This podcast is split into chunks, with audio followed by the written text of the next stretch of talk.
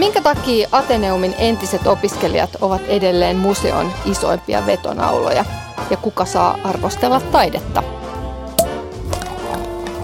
Avajaiset on taidepodcast, joka esittelee, analysoi ja kritisoi ajankohtaisia taidenäyttelyitä ja ilmiöitä.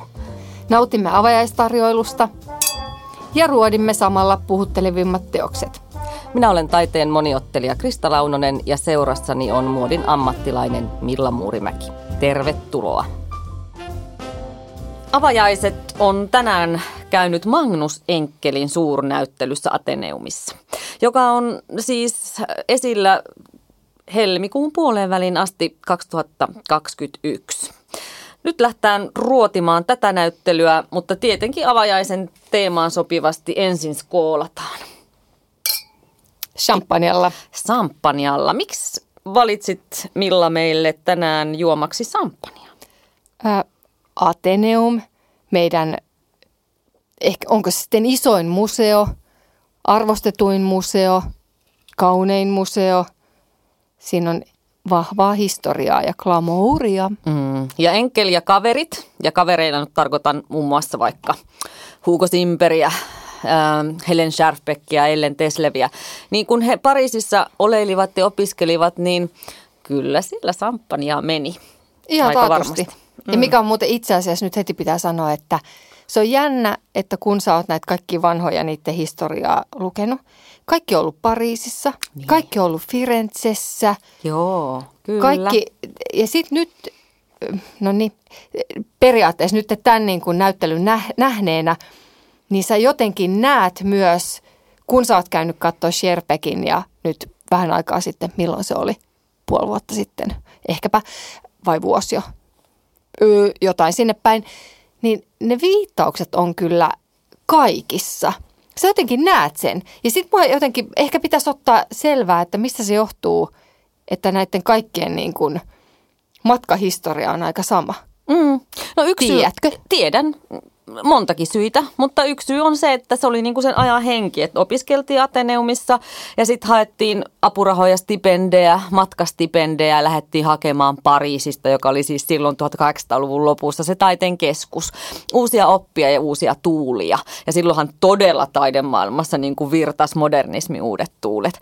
Ja sitten tehtiin matkoja Italiaan ja, ja Ranskas muuallakin ja näin edespäin ja, ja käytettiin samoja malleja, samoja niin kuin maisemia, samoja samoja aiheita. Fanitettiinko samoja taiteilijoita? Fanitettiin tietenkin ja liikuttiin yhdessä, puhuttiin ja kun ei silloin ollut sitä internettiä eikä somea eikä kauheasti niin paljon kirjojakaan kuin vaikka nykyään, niin se tieto jaettiin niin kuin siinä live-tapaamisissa kahden kesken jutu tai baareissa tai kahviloissa ja, ja ideat vaihtui ja, ja nähtiin samoja taideteoksia ja käytiin katsomassa Pariisissa samoja näyttelyitä.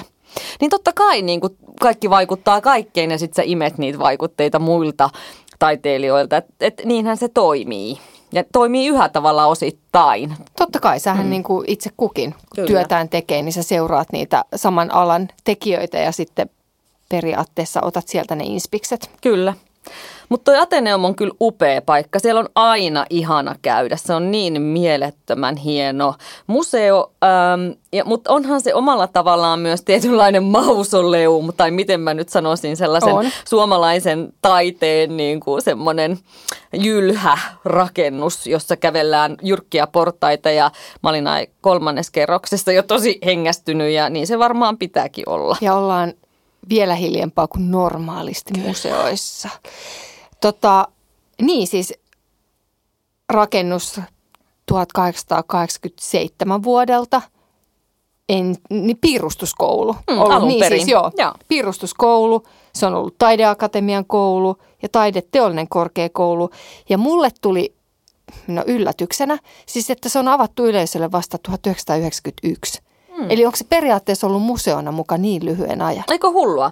Ja nykyään siis kuuluu tähän kansallisgalleria tavallaan kolmikkoon, jossa, jossa on siis Kiasma, joka huolehtii nykytaiteesta ja sitten Sineprykov, joka enemmän keskittyy vanhaan taiteeseen ja nimenomaan ulkolaiseen taiteeseen. Ja sitten tavallaan se Ateneum-rooli, Ateneumin rooli on ikään kuin nämä sitten nämä suomalaiset taiteilijat ja hyvin paljon niitä kultakauden nimiä, joita tuossa aluksikin tuli ilmi. Mm, joo, ja sitten tota, se, mun mielestä se on ihana se ajatus, että silloin kun on perustettu Suomen taideyhdistysjärjestö, ennen siis tätä rakennusta 1846, niin on ollut vain niin kuin tarkoitus luoda suo, niin kuin perusta Suomen taideelämälle. Mm.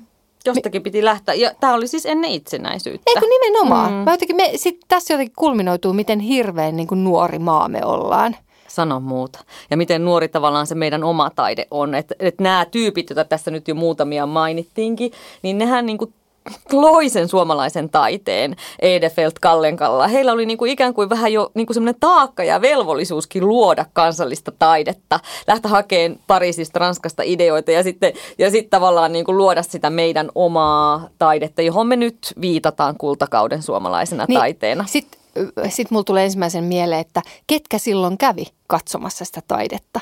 Eli tehtiinkö sitä taidetta ulkomaalaisille, niihin mm. ulkomaalaisiin näyttelyihin, mitkä on tiet, tietyllä tapaa ollut ne niin kuin kuuluisimmat, että on Pariisin Pariisin salonki niin, oli se niin, kuuluisin. Niin, Pariisin maailmannäyttelyt. Et periaatteessa vaikka tämä, niin kuin Wikipedia sanoi, että opetettiin suomalaisia huomaamaan oman maan kauneus ja eri, erikoislaatuisuus. Samaan aikaan mun on tosi vaikea nähdä, että joskus 1800-luvun lopulla – kuinka moni on käynyt niin kuin Suomessa mm. katsomassa näyttelyitä. Niin, kun virallisesti eihän Suomea ollut. Se oli osa Venäjää. Eikö, joo, just näin. ju, just näin. Ja onko se, onko, onko se ollut vaan, että sitä taidetta on katsottu kirkoissa, niin pakollisissa mm. niin kuin sunnuntaimenoissa? Mm. Kyllä käytiin. Siis kyllä toki käytiin, mutta että ehkä semmoinen kuitenkin se taidetta kuluttava, ää, ostava joukko oli aika pieni ja, ja tietenkin vähän niin kuin elitistinenkin ja pitkälti suomenruotsalainen, niin kuin huomataan myös näistä taiteilijoista, että he olivat pitkälti suomenruotsalaisia. Ja, ja vaikka meillä on niin kuin hienoja naistaiteilijoita, taiteilijoitakin kuuluu tähän kultakauteen, vaikka just Ellen Teslev ja Helen Scherfbeck, josta nytkin ollaan jo puhuttu, niin hekin olivat suomenruotsalaisia. Et se, että saatiin ensimmäinen suomenkielinen nainen. Kuka sinne, se on ollut? No nyt en... Tiedätkö? No, niin, toi on hirveän hyvä kysymys. Mutta kuvittelet sieltä Kajaanin pelloilta, olisi joku umpi suomalainen tyttö lähtenyt opiskelemaan Ateneumiin, niin e, älä kysy multa nyt, kuka oli ensimmäinen, se pitäisi tarkistaa, mä en lähde nyt tässä arvailemaan. Vaan kyllä nämä oli suomenruotsalaisia. Et vaikka, e, vaikka Scharfbeckään ei ollut mikään rikas, niin he silti kuuluivat siinä Suomen ruotsalaisuudessaan tietynlaiseen eliittiin, joka sitten pääsi ja haki ja jolla oli mahdollisuus, vaikka naiset toki olivat vähemmistössä. Mutta mennäänkö hetkeksi Magnukseen nyt? Mennään. Hän, suomenruotsalaisen taiteilijan hänkin. Eli hän syntyi 1870 ja kuoli 1925. Tukholmassa. Kyllä. Ja Meni ja muutti Ruotsiin. Ei muuttanut. Vaan? Vaan. Hän kuoli siis traagisesti vain 55-vuotiaana ja aivan uransa huipulla. Eli hänellä oli siis suurnäyttely Ateneumissa silloin ja tota, sitten äh, sisarnäyttely avattiin Tukholmaan ja hän lähti. Sitten Helsingin näyttely sulkeutui, Tukholma avautui, hän matkusti Tukholmaan ollakseen mukana tässä näyttelyssä ja sai keuhkokuumeen ja kuoli siis uransa huipulla sitten tässä Tukholman matkan aikana siellä Tukholmassa. Siis todellakin vain 55-vuotiaana. Eikö todella surullista? Et, et aivan mahdotonta. Mutta siis tässä niin kuin Ateneumin näyttelyssä tänään on, tai nyt on esillä tosiaan maalauksia, ää, piirroksia, luonnoksia kaikelta 50 vuosikymmeneltä, jolloin Enkel teki taidetta ihan opiskeluajoista sitten viimeisempiin teoksiin.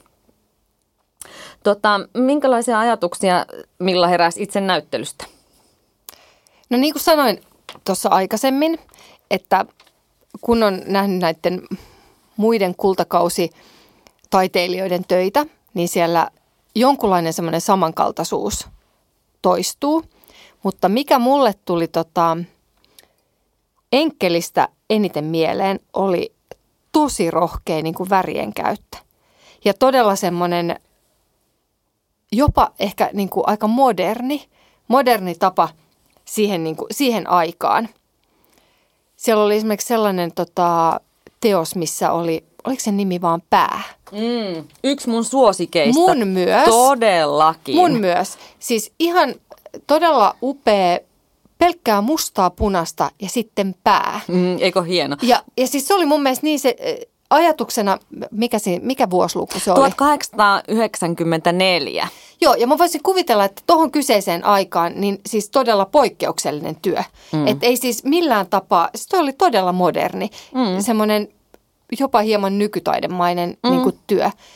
Niin mun mielestä ne oli, siis se oli mun yksi lemppari. Toinen oli tota, sellainen musta hahmo, miksi en muista nimeä, sellainen tota, kuolemaa käsittelevä hahmo, luuranko semmoisessa mustassa isossa kaavussa valkoisessa maisemassa. Joo, se oli, sillä oli joku, mäkään en muista tarkkaan, kuolema oli matka, kuolema matkalla tai jotain Joo. vastaavaa. Todella Joo. pysäyttävä niin kuin, kuva, todella pysäyttävä ja taas ihan äärettömän graafinen, hirveän simppeleitä linjoja ja niin kuin, tota, sellaisia bulkkivärejä. Et tietyllä tapaa, että vaikka aika on ollut semmoista, että se on niin kuin ollut hyvin valokuvamaista maalaamista, eli to, tosi todentuntusta, niin näissä oli mun mielestä oli tosi poikkeuksellista, että ne oli, ne oli niinkin niin kuin graafisia – Kyllä. hirveän omalaatuisia. Kyllä. Aika askettista ilmaisua siellä varsinkin niin kuin, ähm, ihan alussa, jossa värit on melkeinpä sanotaan mustavalkoista. Äh, tosi semmoista simppeliä, mutta sitten siellä on aina se myyttisyyden, mystisyyden elementti. Ja, ja vahvana niin kuin tämmöinen symbolismi myöskin, joka oli silloin heräävä tyylisuunta, jota tämä pääkin niin kuin edustaa. Mun suosikki on, on myöskin, niin kuin mainitsit tuosta sen kuolemantyö, niin yksi suosikki klassikeista on Poika ja pääkallo Mutta tämä on ilmeisesti eikä todella hänen yksi suosituimpia ja tunnistettavimpia Kyllä, teoksia. jossa pieni poika ihmettelee pääkalloa. Vähän tämmöinen Hamlet-mainen ollako vai eikö olla, mutta tota, todella vaikuttava teos. Ja näitä tämmöisiä mustavalkoisia symbolistisia, jossa myös käsitellään aika paljon tällaista murrosikää ja semmoista, siellä on myös toinen hyvin tunnettu teos Herääminen, joka myöskin on tämmöisen murrosiän ja seksuaalisuuden heräämistä, niin kuin tavallaan olemassa olon ja kasvamisen ja paljon ihanaa semmoista myyttistä, mystistä symboliikkaa sieltä löytyy. Ja tosiaan niin kuin aika, aika niin kuin vedetään se ilmaisu hyvin, hyvin tiuko, tiukoille askeettisuuteen asti. Joo, ja mulle tuli mieleen äh, tässä nyt niin kuin näitä alastomia miehiä ja poikia oli paljon, mitkä viittaa hänen homoseksuaalisuuteensa. Tai en mä tiedä viittaako ne siihen, mutta siis tietyllä se on niin kuin, sitä näkyy paljon, mutta sitten toinen, mihin, mihin mä kiinnitin huomiota, oli, että sitten ne naisten muotokuvat tai naisten kuvat, mitä siellä oli maalattu – ne oli aivan helvetin niin kuin rohkeen näköisiä. Et siellä, siellähän oli, siellä oli hymyile, hymyileviä mm, muotokuvia. Mm. Siellä oli semmoisia tosi tiukkoja, tiukkoja katseita. Ää, ei niinkään semmoista, että oltaisiin tehty hyvin semmoisia madonnamaisen kauniita ja semmoisia niin kuin hempeitä naiskuvia, vaan mun mielestä siellä oli niin kuin vahvaa naiskuvaa, jopa semmoista niin kuin, ää, valokuvauksen hetkellisyys, niin kuin vähän outoja ilmeitä – niitä sellaisia mm, vähän outoja ilmeitä joo. niissä naiskuvissa. Eli mun mielestä se oli niinku aivan ihana sellainen kattaus, poikkeuksellinen kattaus, niin kuin mi, millä tavalla niitä ihmisiä oltiin siihen aikaan niin kuin kuvattu. Mm, totta. Mutta hei, sä mainitsit, mainitsit nyt äsken ton homouden, niin mennään vähäksi aikaa siihen. Kun se on niin mielenkiintoinen ja, ja aina Magnus Enkelin kohdalla, tai ainakin nykyään kun häntä käsitellään, niin tämä homous nousee esille.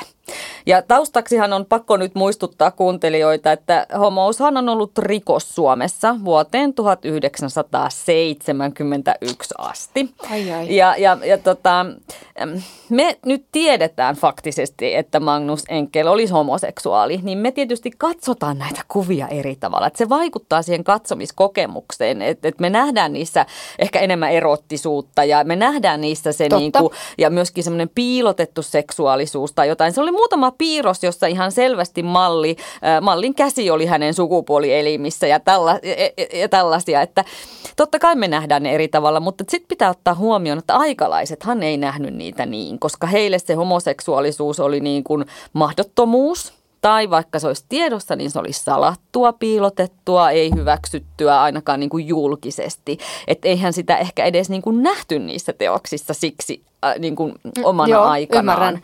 Että, että me tietysti me sallimme homoseksuaalisuuden, se ei ole meille mikään juttu, mutta tiedetään se, missä maailmassa hän on joutunut elämään ja piilottamaan sitä, niin me niin kuin katsotaan niitä eri tavalla.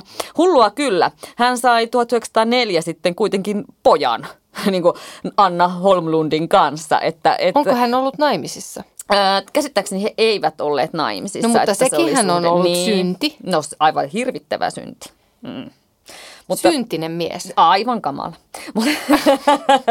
Mutta, tota, kyllähän niitä niinku alastomia miehiä siellä ja maalauksia ja piirroksia, luonnoksia ja sitä kaikkea erottisuutta katsoo ihan eri tavalla nyt, kun tietää, että hän ei niinku saanut ilmaista sitä omaa, niinku ainakaan siinä arjessa normaaliympäristössä samalla tavalla kuin me vaikka tänään saadaan Suomessa Mutta yksi ilmaista. asia, minkä mä haluan kysyä sulta, Krista, koska mm. sä oot opiskellut taidetta. Mm. Oliko tyypillistä käyttää noin paljon pastillisävyjä? Niin kuin tosi pastellisia sävyjä Joo, tuohon aikakauteen, koska se oli asia, mihin mä kiinnitin huomiota, että, että se, siellä oli niin kuin todella paljon todella pastillisia sävyjä käytetty niissä maalauksissa, mitkä ei ole niin kuin realistisia. Mm. Et tietyllä tapaa, että ne värit oli käännetty, se oli realistinen kuva, mutta se sävymaailma oli niin kuin hyvin semmoinen ei-realistinen. Mm. Oliko se tyypillistä tuolle aikakaudelle vai oliko se tyypillistä Magnukselle? No mä pidän tässä kädessäni postikorttia, ähm, jonka ostin Ateneumista maalauksesta, jonka nimi on Poikia rannalla. Se on sitten taas 1900-luvulta, 1910.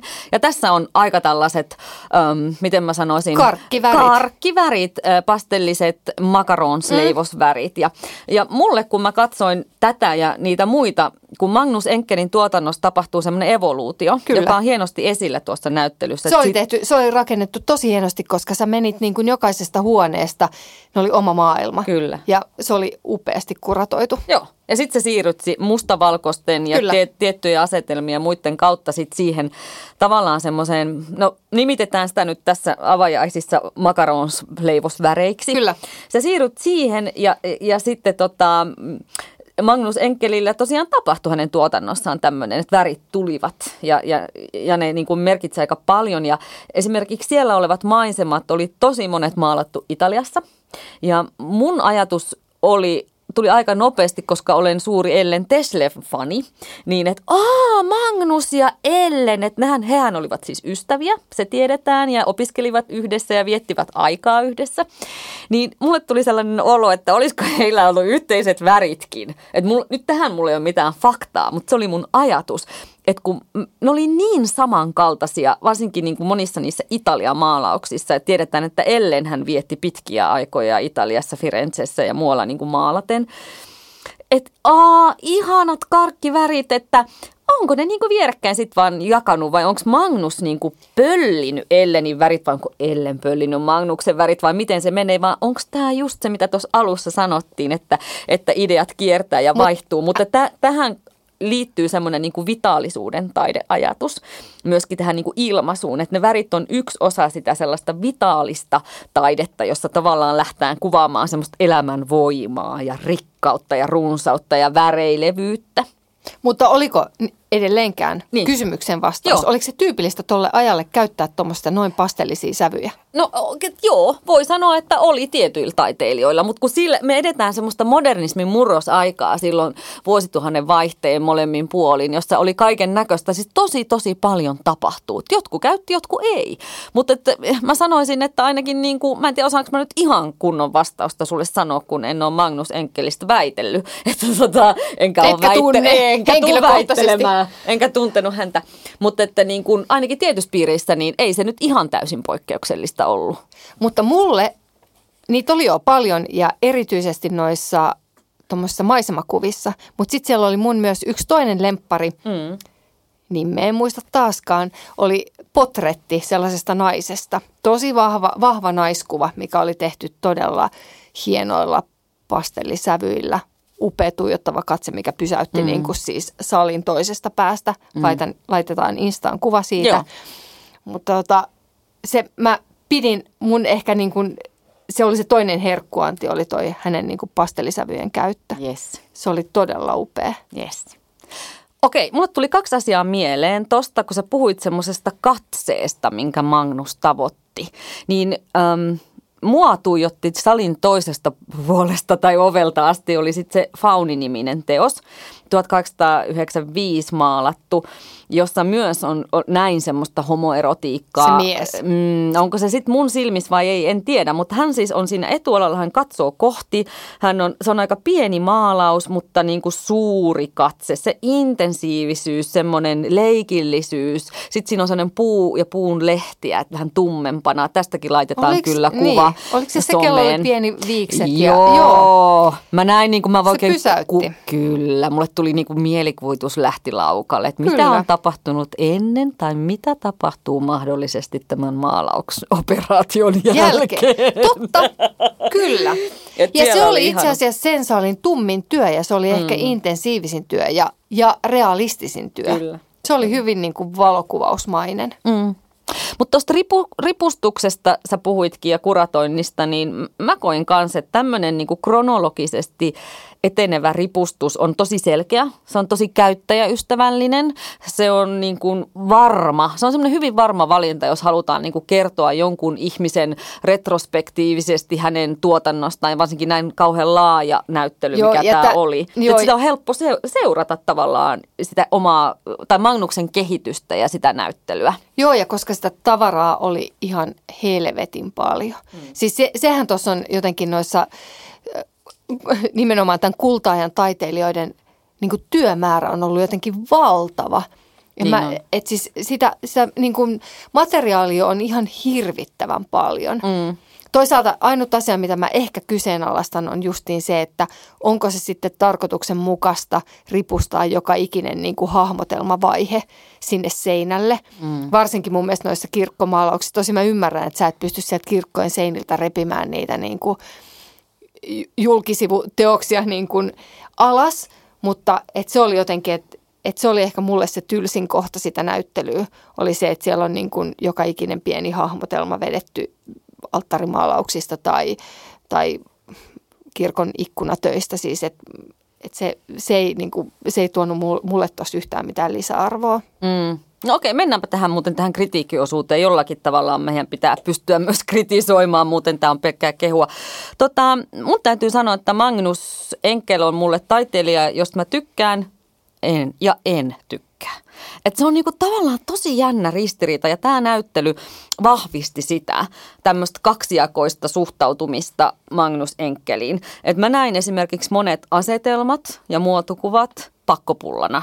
Niin kuin, nyt tämä on puhtaasti minun mielipiteeni. Mutta onko se se, että ne on tehnyt sillä sen rahan? Se on ollut se niiden, niin kuin tiedät sä, että toi on se niiden, millä ne on niin kuin maksanut laskunsa. Kyllä, ja toki pitää harjoitella ja tehdä ja, ja monipuolisesti näin, mutta jotenkin mulle tuli kauhean vaivantunut olo ja semmoinen, että mulle syötetään sitä kuivaa känttyä, pakkopulloa tässä vaiheessa.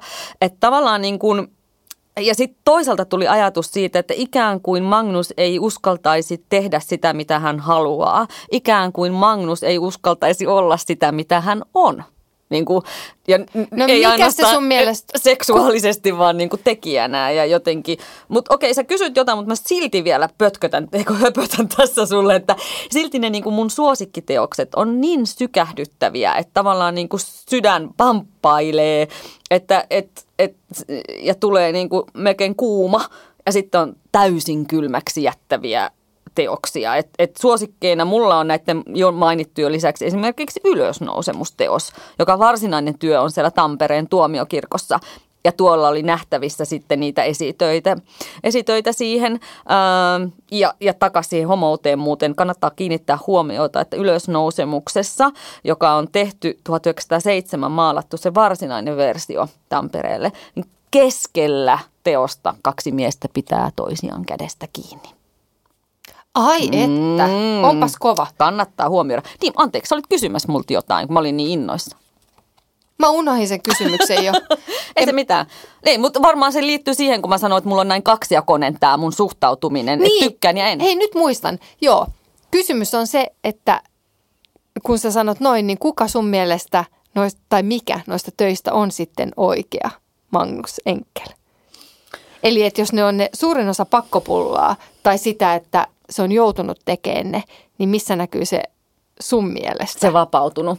Se vapautunut No, no mä näen sen niissä, ehkä niissä mytologisissa, mystisissä, symbolistisissa töissä ja toki jo, jonkin verran niissä jälkiimpressionistisissa töissä, jossa tavallaan äm, on sitten just tämä vapautunut väri ja vapautunut viivakin semmoinen hyvin vitaali, vitaali juttu, mutta jotenkin ehkä just se fauni, vaikka se, se mies, joka tuijottaa aika erottisesti, että siitä, siitä ei niinku mihinkään pääse, että äm, ehkä, ehkä mä näen niissä töissä sitten sen. Ja sitten jotenkin vaikka ylösnousemustyössä, jossa hän on kuitenkin uskaltanut laittaa ne kaksi miestä kävelemään käsi kädessä, vaikka se tuli kirkkoon, joka on Onks- niinku viimeinen paikka, jossa Niin, niin, onko- homoseksuaaleja hyväksytään. Onko kukaan tajunnut sitä? Onhan kai se nyt tajuttu jo. En mä nyt ole todellakaan eka, joka sen on hiffannut.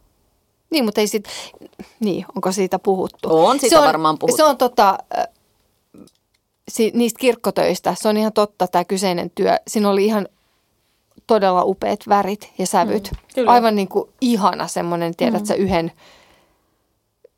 semmoinen usvanen beessi värimaailma. Joo. Mun mielestä todella siis ihana ja poikkeuksellinen taas. Poikkeuksellinen. Nyt, nyt tämä on, mulla puuttuu niin kuin faktatietämys niin kuin aikaansa, aikaan, että miten se liittyy, onko se ollut si- sille ajalle, ajalle tyypillistä vai ei, mutta se oli jotenkin tosi eteerisen ihanan, niin kuin, Mm. ihanan näköinen työ. Kyllä. Siinä on, se on niin kuin mun mielestä yksi niistä, miksi voidaan sanoa, että Magnus Enkel on kultakauden mestareita, vaikka ei ehkä niin tunnettu kuin vaikka Albert Edefeldt tai, tai na, nämä mainitut naistaiteilijat, mutta että onhan hän mieletön tekijä ja, ja tunnettu tekijä. Ja Ateneumin kasvatti. Ateneumi Mm, kasvatti niin. sieltä, sieltä Mm. oppi, oppikoulusta. Niin, että, että niitä nyt sitten Ateneum nostaa, koska At- Ateneum on näihin tähän aikaan niin kuin vähän keskittynyt. Ja, ja sitten, että onko se tavallaan niin kuin niiden suojelemista tai että onko se sitten sitä, että minkä takia niistä tulee sitten kovia näyttelyitä näistä näistä kultakauden mestareista, niin ne on kovia nimiä ja ne on luonut tavallaan sen pohjan suomalaiselle taiteelle, että eipä ihme, että me sitten niin kuin, Ateneum nostaa niitä ja, ja me kävijät sitten arvostetaan tai, tai ei arvostella Joo, siitä. ja koska he tekevät niin monimuotoisesti, että siellä tietyllä tapaa, että jos tämä kärjistetään, niin siellä Mm. on ajan ihmisiä, siellä on ajan sisustusta, siellä on niin kuin ajan maisemakuvaa, siellä, nä- siellä näytetään, miten Helsinki rakennetaan ja miltä se on näyttänyt, miltä niin kuin satamat ja rantaviivat on näyttänyt ja millaisia rakennuksia on. Ja, että se on vähän sellaista niin kuin ajankuvan dokumentointia. Totta. Mutta saako tämmöistä kultakauden mestaria sitten kritisoida? Mm, mun mielestä kaikkea taidetta. Taide on niin kuin, eikö se ole kaikkein kritisoitavissa? Mm.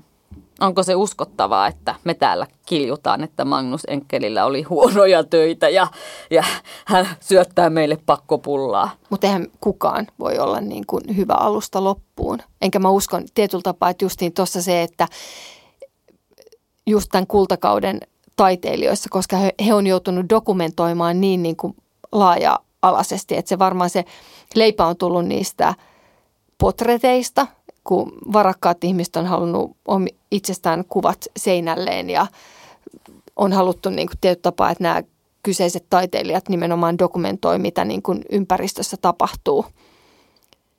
Niin sä oot joutunut tekemään niin, kuin niin laajalla skaalalla sitä kuvaa, niin ethän sä voi olla kaikessa hyvä. Mm. Se on hyvä pointti. Kaikki ei onnistu koko ajan.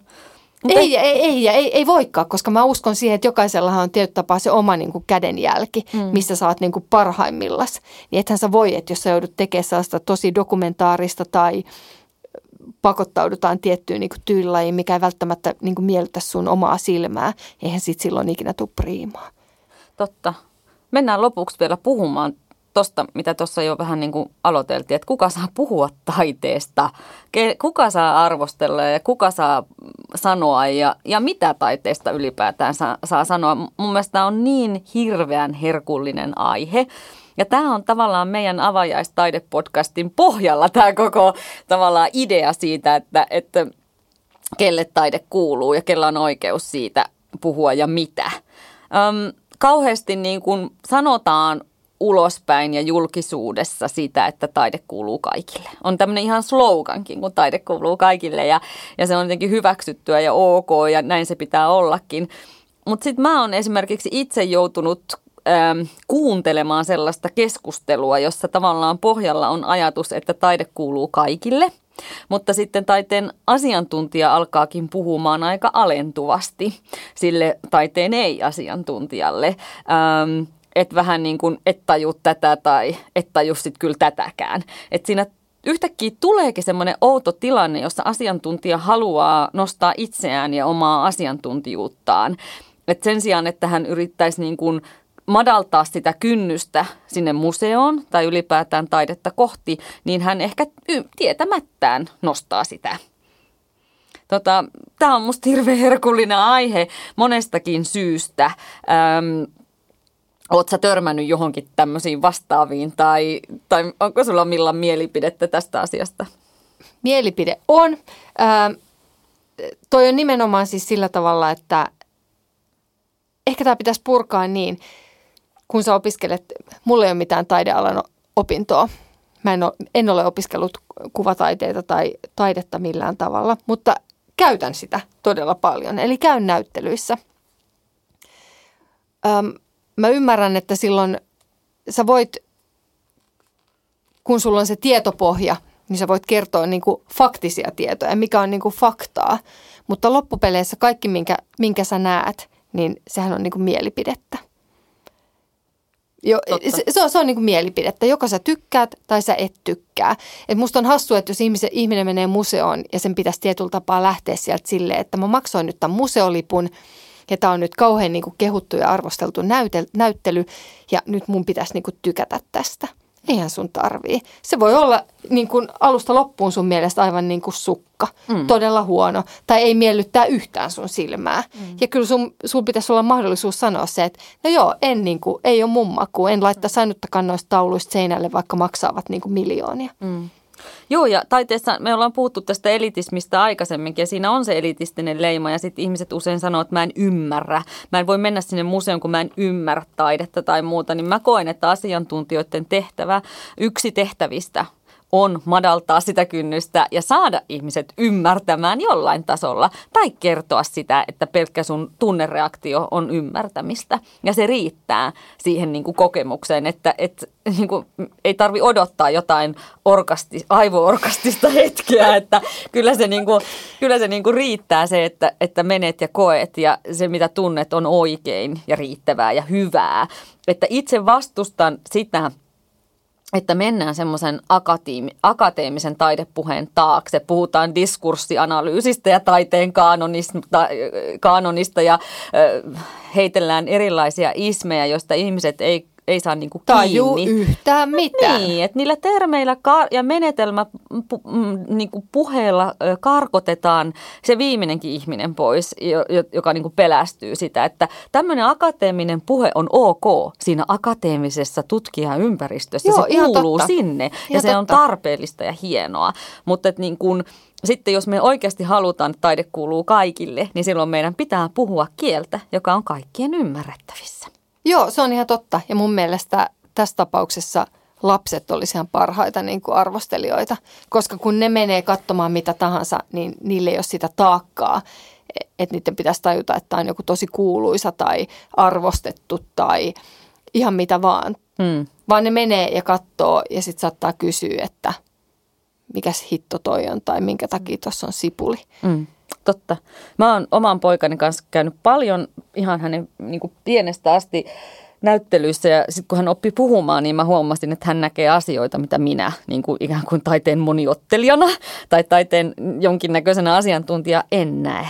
Että mä tavallaan menetän jotakin kokemuksia ja, ja tota, se on rikasta mennä museoon toisen ihmisen kanssa ja puhua joko sen kierroksen aikana tai sitten kahvilla myöhemmin. Tai tälleen jälkipuintina. kun on tämmöisen ihmisen kanssa, kuka ei lue mitään ennakkoon, kun menee kattoon, menee kylmiltä ja sitten vaan laukoo mielipiteensä. Yes.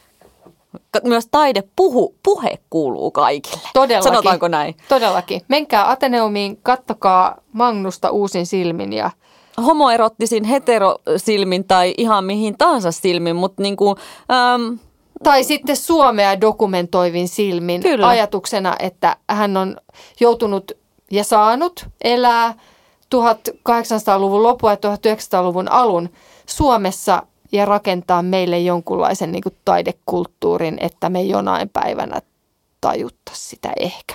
Aamen, hienosti sanottu. Tai Skål. sitten, jos ei yhtään kiinnosta taide, niin vois mennä katsoa Ateneumia rakennuksena. Mikä on ihan hito hieno kanssa. Moikka! Skål, moi!